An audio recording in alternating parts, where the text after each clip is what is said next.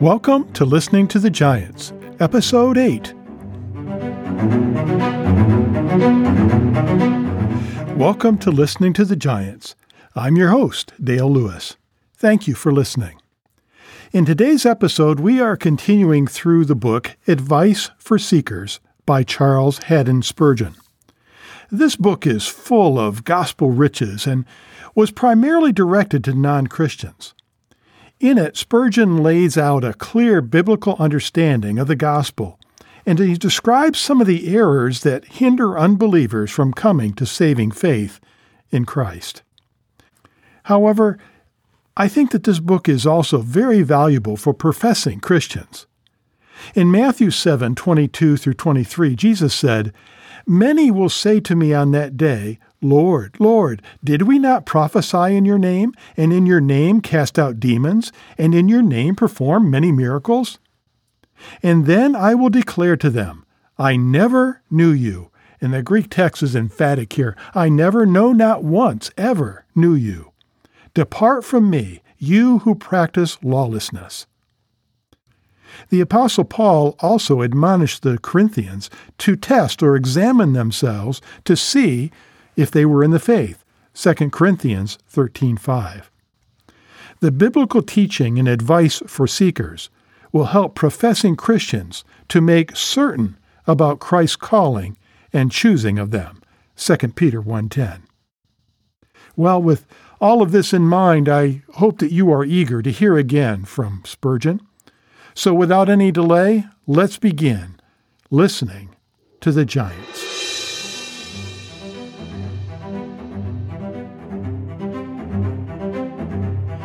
Advice for Seekers by Charles Haddon Spurgeon. Chapter 4 Still No Light, and Why? It shall be my happy task to endeavor to assist into the light those who want to flee from the darkness. We will do so by trying to answer the query How is it that I, wanting light, have not found it yet? Why am I left to grope like a blind man for the wall and stumble at noon as if it were the night? Why has the Lord not revealed himself to me? You may have been seeking the light in the wrong place. Many, like Mary, seek the living among the dead. It is possible that you may have been the victim of the false doctrine that peace with God can be found in the use of ceremonies. It is possible, too, that you have been looking for salvation in the mere belief of a certain creed.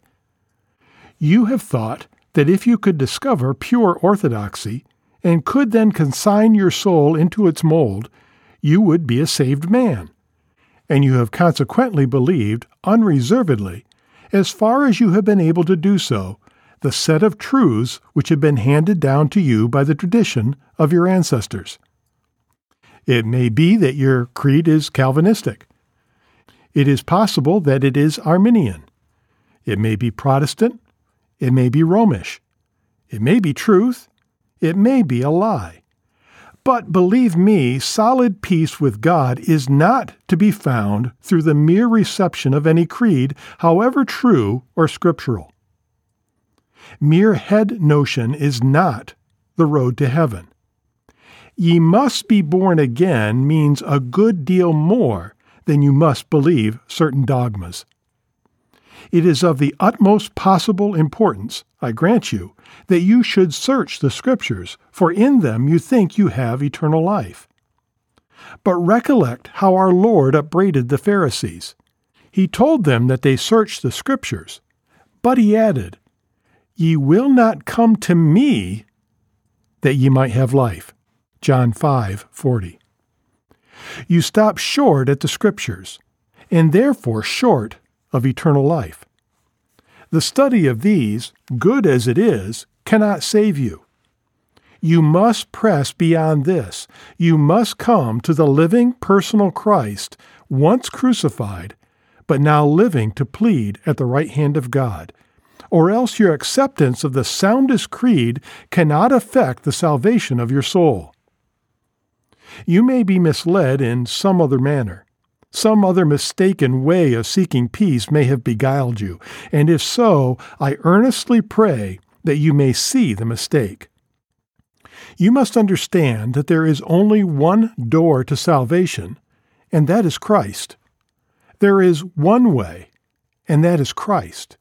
One truth, and that is Christ. One life, and that is Christ. Salvation lies in Jesus only. It does not lie in you, in your doings or your feelings, or in your knowings or your resolutions. In Him, all life and light for the sons of men are stored up by the mercy of God the Father. This may be one reason why you have not found the light, because you have sought it in the wrong place.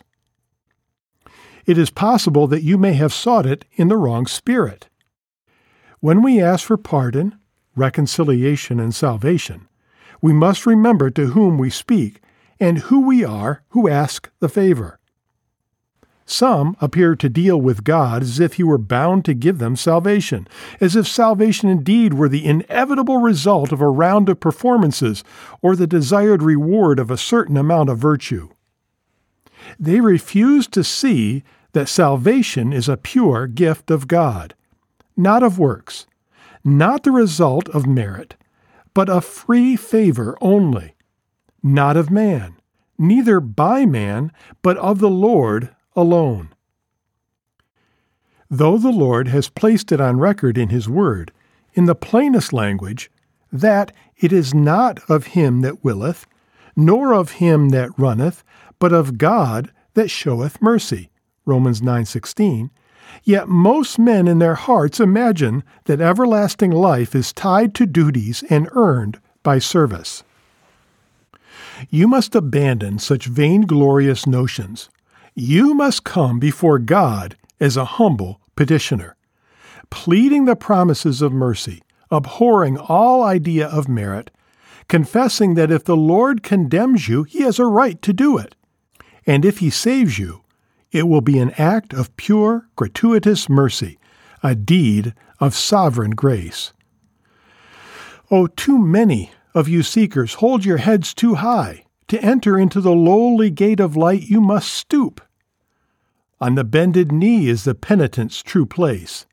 God be merciful to me, a sinner, is the penitent's true prayer.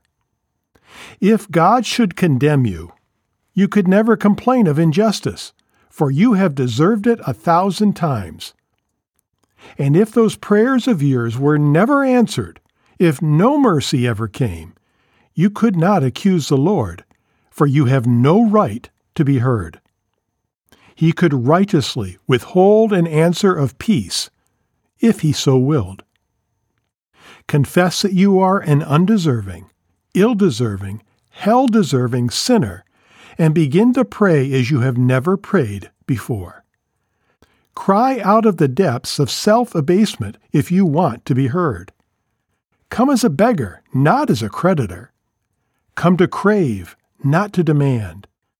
Use only this argument Lord, hear me, for you are gracious, and Jesus died.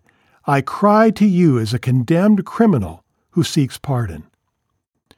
Deliver me from going down into the pit, that I may praise your name. This harboring of a proud spirit, I fear, has been a great source of mischief with many. And if it has been so with you, amend it, and go now with humble and contrite hearts, in lowliness and brokenness of spirit, to your Father whom you have offended, for he will surely accept you as his children. Others have not obtained peace, I fear, because they do not yet have a clear idea of the true way of finding it. Although it has been preached to us so often, it is still little understood. The way of peace with God is seen through a haze by most men, so that no matter how plainly you put it, they will, if it is possible, misunderstand you. Your salvation does not depend on what you do, but upon what Christ did when he offered himself as a sacrifice for sin.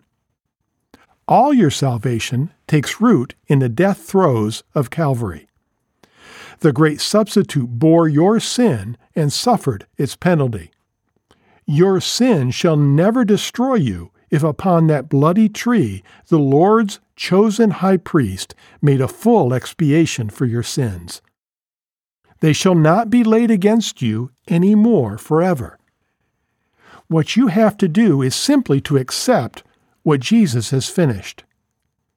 I know your idea is that you are to bring something to Him. But that vainglorious idea has ruined many and will ruin more. When you are brought empty handed, made willing to accept a free and full salvation from the hand of the crucified, then, and only then, will you be saved. There is life for a look at the crucified one. But men will not look to the cross. No, they conspire to raise another cross, or they aspire to adorn that cross with jewels, or they labor to wreathe it with sweet flowers. But they will not give a simple look to the Savior and rely alone on Him. Yet no soul can ever obtain peace with God by any other means while this means is so effectual that it has never failed and never shall. The waters of Abana and Pharpar are preferred by proud human nature, but the waters of Jordan alone can take away the leprosy. See 2 Kings 5 1 through 14. Our repentings, our doings, our resolutions, these are simply broken cisterns but the only life draft is to be found in the fountain of living water opened up by our Emmanuel's death. Do you understand that a simple trust, a sincere dependence, a hearty reliance upon Christ is the way of salvation? If you do know this, may the God who taught you to understand the way give you grace to run in it. And then your light has come. Arise and shine your peace has come, for Christ has bought it with his blood. For as many as trust in him, he has been punished. Their sins are gone. Lost as in a shoreless flood, drowned in the Redeemer's blood. Pardoned soul, how blessed thou art, justified from all things now. If none of these arguments have touched your case, let me further suggest that perhaps you have not found light because you have sought it in a half hearted manner. None enter heaven who are only half inclined to go there. Cold prayers ask God to refuse them. When a man manifestly does not value the mercy which he asks, and would be perfectly content not to receive it, it is small wonder if he is denied. Many a sinner lies year after year freezing outside the door of God's mercy because he has never thoroughly bestirred himself to take the kingdom of heaven by violence. If you are willing to be unsaved, you shall be left to perish. But if you are inwardly set and resolved that you will give God no rest until you win a pardon from him, he will give you your heart's desire. The man who must be saved shall be. The man whose heart is set on finding the way to Zion's hill shall find that way. I believe that usually a sense of our pardon comes to us when, Samson like, we grab the posts of mercy's door with desperate vehemence, as though we would pluck them up, post and bar and all, rather than remain shut out any longer from peace and safety.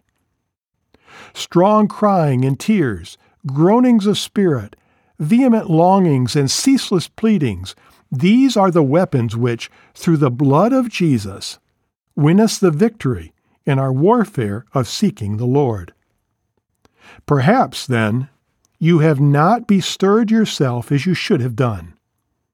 May the Lord help you to be a mighty wrestler and then a prevailing prince. Chapter 5 We Wait for Light. Isaiah 59 9. I address those who sincerely want to obtain the true and heavenly light, who have waited hoping to receive it, but instead of obtaining it, are in a worse, at least in a sadder, state than they were. They are almost driven into the dark foreboding that for them no light will ever come, that they shall be prisoners chained forever in the valley of the shadow of death. These people are, in some degree, aware of their natural darkness. They are looking for light.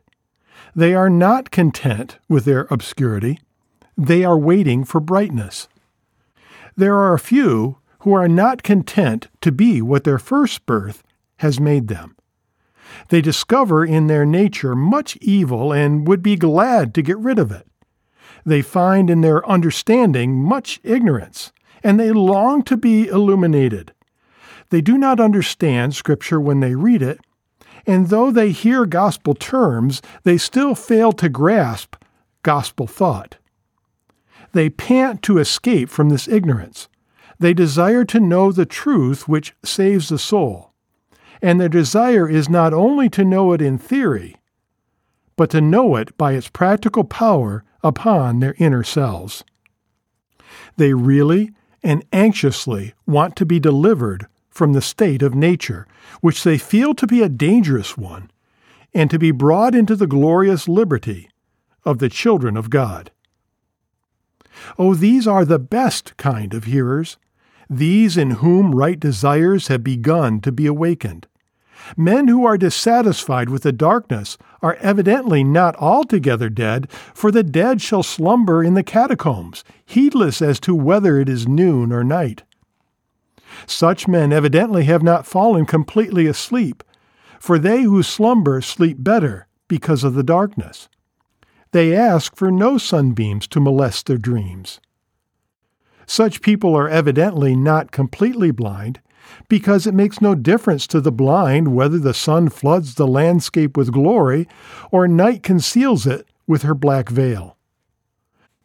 Those to whom our thoughts are directly turned are somewhat awakened, aroused, and bestirred, and this is no small blessing, for, alas, most people are a stolid mass regarding spiritual things and the preacher might almost as hopefully strive to create a soul within the ribs of death, or exhort warm tears of piety from Sicilian marble, as evoke spiritual emotions from the people of this generation. So these people are hopeful in their condition who, just as the trees twist their branches towards the sunlight, they long after Jesus, the light and life of men. Moreover, these persons have a high idea of what the light is. They call it brightness. They wait for it and are grieved because it does not come. If you greatly value spiritual life, you have not made a mistake.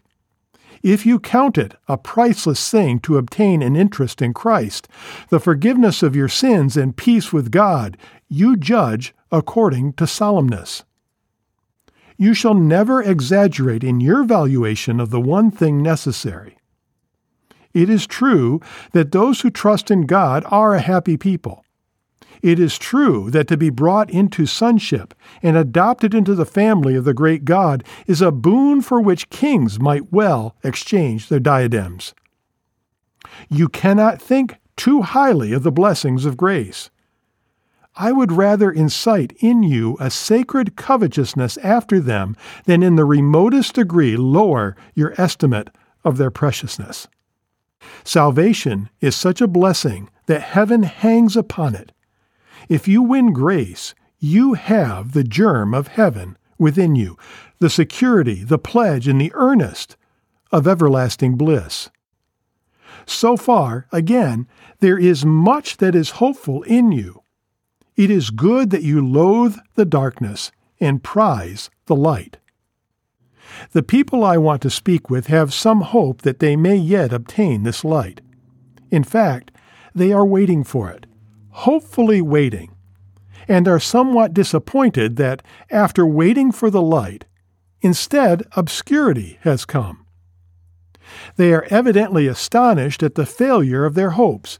They are amazed to find themselves walking in darkness when they had fondly hoped that the candle of the Lord would shine around them. I would encourage in you that spark of hope. For despair is one of the most terrible hindrances to the reception of the gospel. So long as awakened sinners cherish a hope of mercy, we have hope for them. We hope, O seeker, that before long you will be able to sing of pardon bought with blood, and when this scene is closed, shall enter through the gates into the pearly city among the blessed who forever see the face of the well beloved. Though it may seem too good to be true, yet even you, in your calmer moments, think that one day you will rejoice that Christ is yours, and take your seat among his people, though the poorest of them all, in your own estimation. Then you imagine in your heart how fervently you will love your Redeemer, how rapturously you will kiss the very dust of his feet, how gratefully you will bless him who has lifted the poor from the dunghill and set him among princes. May you no longer look through a window wistfully at the banquet, but come in to sit at the table and feed upon Christ, rejoicing with his chosen. The people I am describing are those who have learned to plead their case with God. We wait for light, but only see obscurity, for brightness, but we walk in darkness. It is a declaration of inward feelings, a laying bare of the heart's agonies to the Most High. Although you have not yet found the peace you seek, it is good that you have begun to pray. Perhaps you think it is poor praying. Indeed, you hardly care to call it prayer at all, but God does not judge as you do. A groan is heard in heaven. A deep fetched sigh and a falling tear are prevalent weapons at the throne of God. Yes, your soul cries to God, and you cannot help it. When you are about your daily work, you find yourself sighing, Oh, that my load of guilt were gone! Oh, that I could call the Lord my Father with an unfaltering tongue! Night after night and day after day, this desire rises from you like morning mist from the valleys. You would tear off your right arm and pluck out your right eye if you might gain the unspeakable benefit of salvation in Jesus Christ.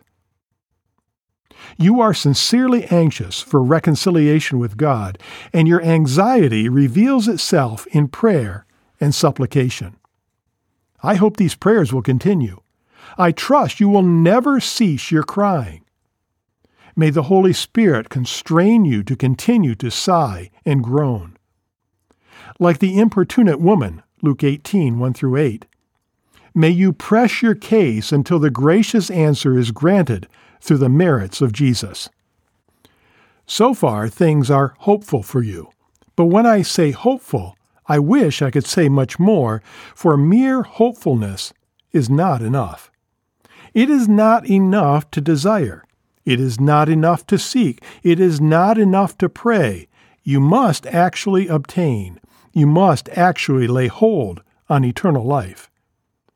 You will never enjoy comfort and peace till you have passed out of the merely hopeful stage into a better and brighter one.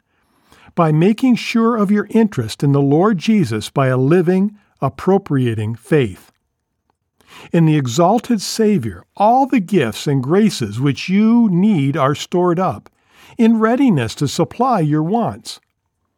Oh, may you come to His fullness, and out of it receive grace for grace.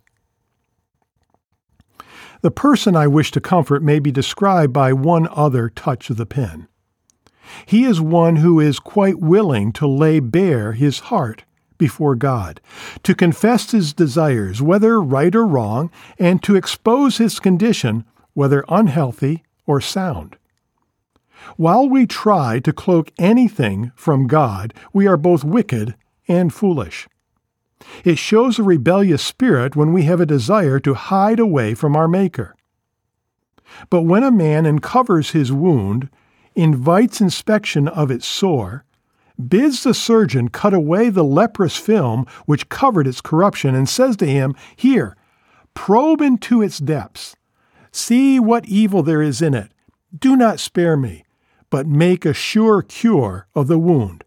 Then he is in a fair way to be recovered. When a man is willing to make God his confessor, and freely and without hypocrisy pours out his heart like water before the Lord, there is hope for him. You have told the Lord your position. You have spread your petitions before him. I trust you will continue to do so until you find relief. But I have yet a higher hope, namely, that you may soon obtain peace with God through Jesus Christ, our Lord. Chapter 6 The Invitation Do you desire eternal life? Is there within your soul a hungering and a thirsting after such things that may satisfy your spirit and make you live forever? Then come, for now all things are ready. Luke 14:17. All, not some, but all. There is nothing that you need between here and heaven which is not provided in Jesus Christ, in His person, and in His work. All things are ready life for your death, forgiveness for your sin, cleansing for your filth, clothing for your nakedness, joy for your sorrow, strength for your weakness. Indeed, more than anything you could ever want is stored up in the boundless nature and work of Christ. You must not say, I cannot come because I do not have this or do not have that. Are you to prepare the feast? Are you to provide anything? Are you bringing even salt or water? You do not know your true condition, or you would not dream of such a thing.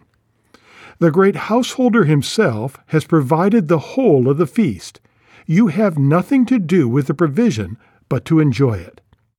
If you lack anything, come and take what you lack.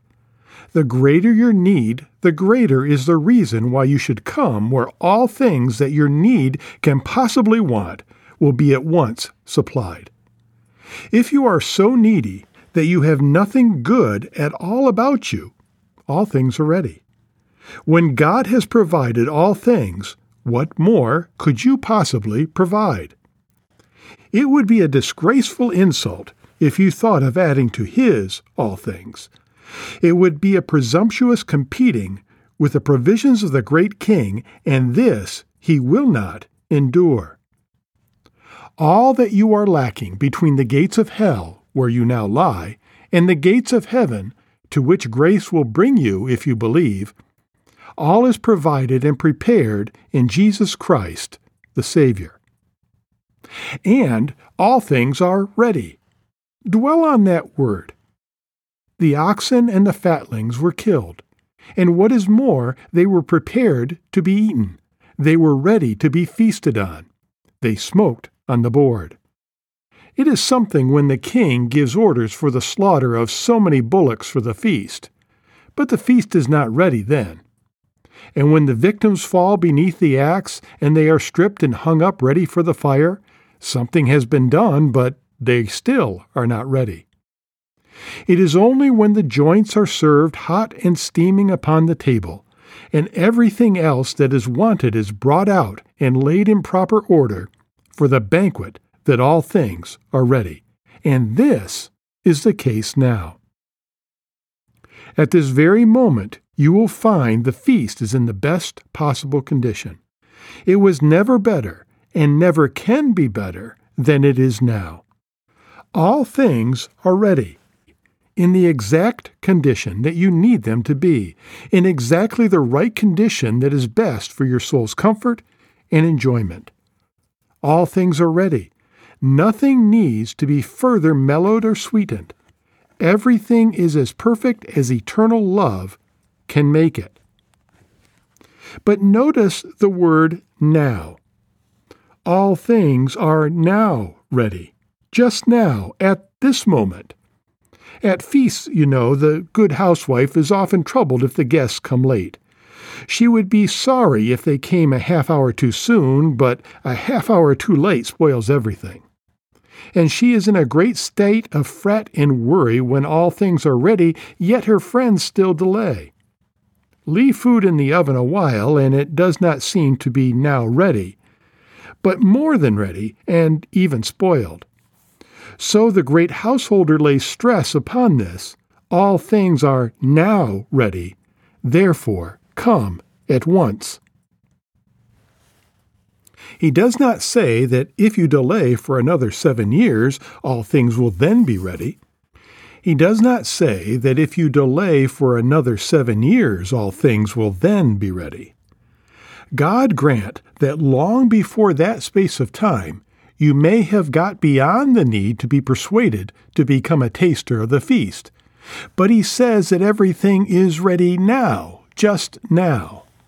Just now that your heart is so heavy and your mind is so careless, that your spirit is so wandering. All things are ready now. If the reason why a sinner is to come is because all things are ready, then it is idle for him to say, But I am not ready. It is clear that all the readiness required on man's part is a willingness to come and receive the blessing which God has provided. There is nothing else necessary. If men are willing to come, they may come, they will come. Where the Lord has been pleased to touch the will so that man has a desire toward Christ, where the heart really hungers and thirsts after righteousness, that is all the readiness which is wanted. All the fitness he requires is that first you feel your need of him, and that he gives you and that secondly, in feeling your need of Him, you are willing to come to Him. Willingness to come is everything. A readiness to believe in Jesus, a willingness to cast the soul on Him, a preparedness to accept Him just as He is, because you feel that He is just the Savior that you need, that is all. There was no other readiness. There could have been none in the case of those who were poor and blind and lame and maimed, yet came to the feast. The text does not say, You are ready, therefore come. That is a legal way of putting the gospel. But it says, All things are ready. The gospel is ready, therefore you are to come. As for your readiness, all the readiness that is possibly wanted is a readiness which the Spirit gives us, namely, willingness to come to Jesus. Now, notice that the unreadiness of those who were asked arose out of their possessions and out of their abilities. One would not come because he had bought a piece of land. What a great heap Satan casts up between the soul and the Savior! With worldly possessions and good deeds, he builds an earthwork of huge dimensions between the sinner and his Lord. Some gentlemen have too many acres ever to come to Christ. They think too much of the world to think much of Him.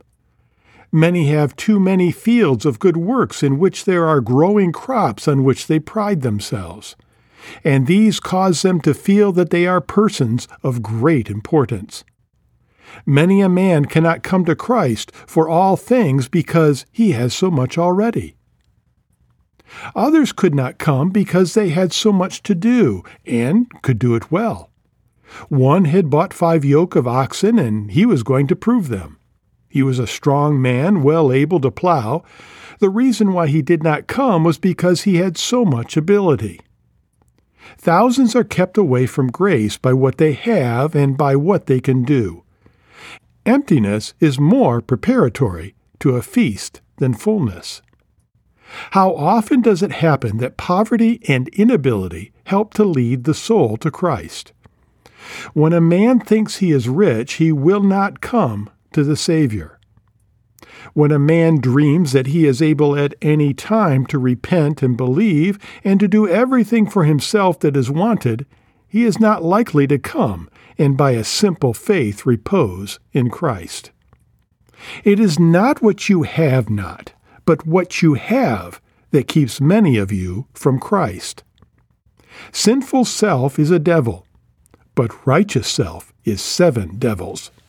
The man who feels himself guilty may for a while be kept away by his guilt. The man who feels himself guilty may for a while be kept away by his guilt. But the man who is self righteous will never come. Until the Lord has taken his pride away from him, he will still refuse the feast of free grace.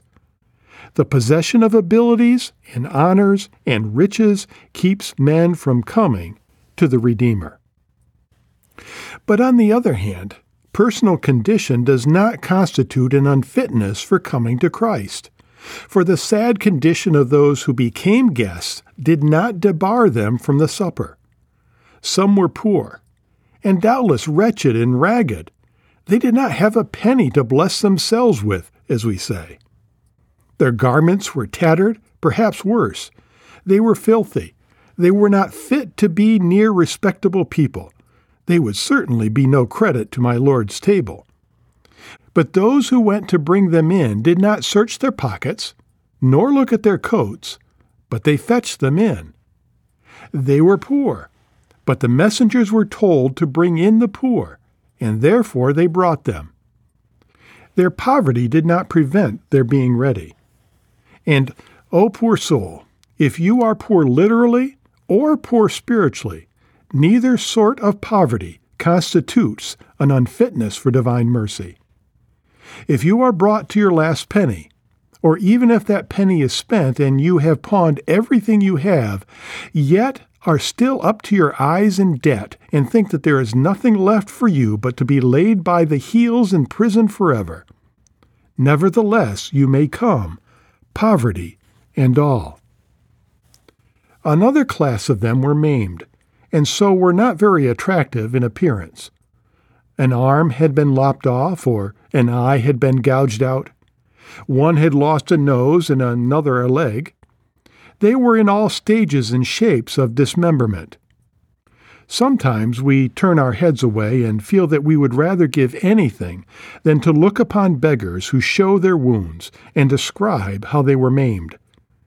But it did not matter how badly they were disfigured, they were brought in, and not one of them was repulsed because of the ugly cuts he had received. So, poor soul, however Satan may have torn and lopped you, and whatever condition he may have brought you to, so that you feel ashamed to live, nevertheless, this does not make you unfit for coming. You may come to his table of grace just as you are. Moral disfigurements are soon rectified when Jesus takes the character in hand. Come to him, however sadly you are injured by sin. There were others who were lame, they had lost a leg, or it was of no use to them, and they could not come except with the help of a crutch. But nevertheless, that was no reason why they were not welcome. Ah, if you find it difficult to believe, that is no reason why you should not come and receive the grand absolution which Jesus Christ is ready to bestow upon you. Lame with doubting and distrusting, Nevertheless, come to the supper and say, Lord, I believe, help my unbelief. Others were blind, and when they were told to come, they could not see the way. But in that case, the messenger was not told to tell them to come, he was commanded to bring them, and a blind man can come if he is brought. All that was wanted was willingness to be led by the hand in the right direction. Now, you who cannot fully understand the gospel as you wish to do, who are puzzled and muddled, put your hand in the hand of Jesus and be willing to believe what you cannot comprehend and to grasp in confidence that which you are not yet able to measure with your understanding. The blind, however ignorant or uninstructed they are, shall not be kept away because of that. Then there were men in the highways. I suppose they were beggars and Men in the hedges, I suppose they were hiding, and were probably thieves. But nevertheless they were told to come. And though they were highwaymen and hedge birds, even that did not prevent their coming and finding welcome. Though outcasts, spiritual gypsies, people that nobody cared for, whatever they might be, that was not the question. They were to come because all things were ready. Come in rags, come in filth, come maimed, come covered with sores, come in all sorts of filthiness and abomination. Yet because all things are ready, they were to be brought or to be compelled to come in. I think it was the very thing which in any one of these people looked like unfitness, which was a help to them. It is a great truth that what we regard as unfitness is often our truest fitness. I want you to notice these poor, blind, and lame people. Some of those who were invited would not come because they had bought some land or five yoke of oxen. But when the messenger went up to the poor man in rags and said, Come to the supper, it is quite clear he would not say he had bought a field or oxen, for he could not do it. He did not have a penny to do the thing with. So he was delivered from that temptation. And when a man is invited to come to Christ and he says, I do not want him, I have a righteousness of my own, he will stay away. But when the Lord Jesus came along to me, I was never tempted in that way, because I had no righteousness of my own, and could not have made one if I had tried. I know some who could not patch up a garment of righteousness if they were to put all their rags together, and this is a great help to their receiving the Lord Jesus.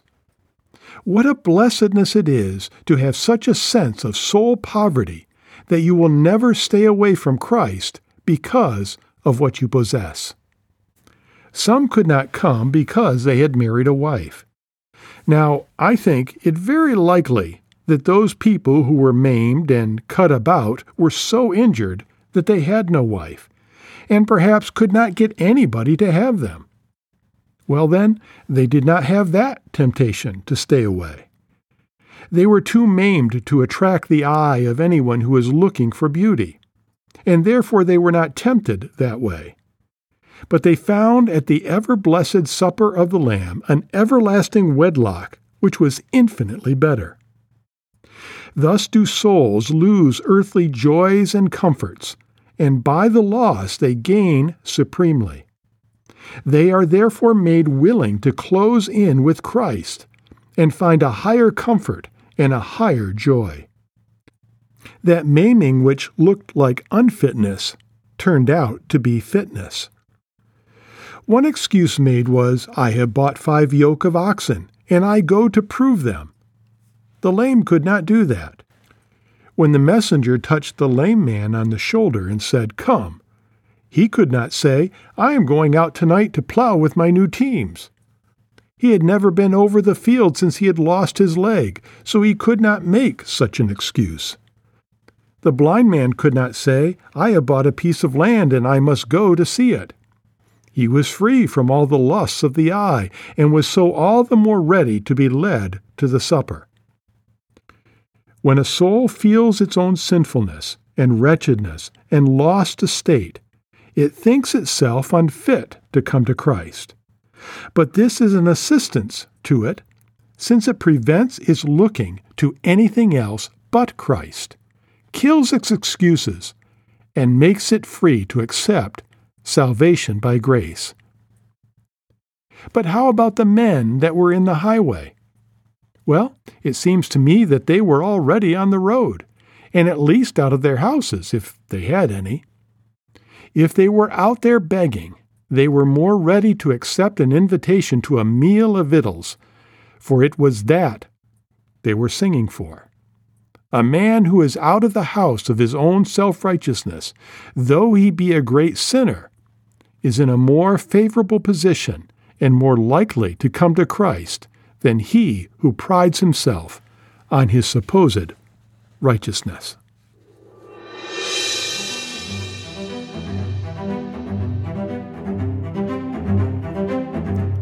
That's our podcast for today. The next episode of Advice for Seekers will be posted in two weeks.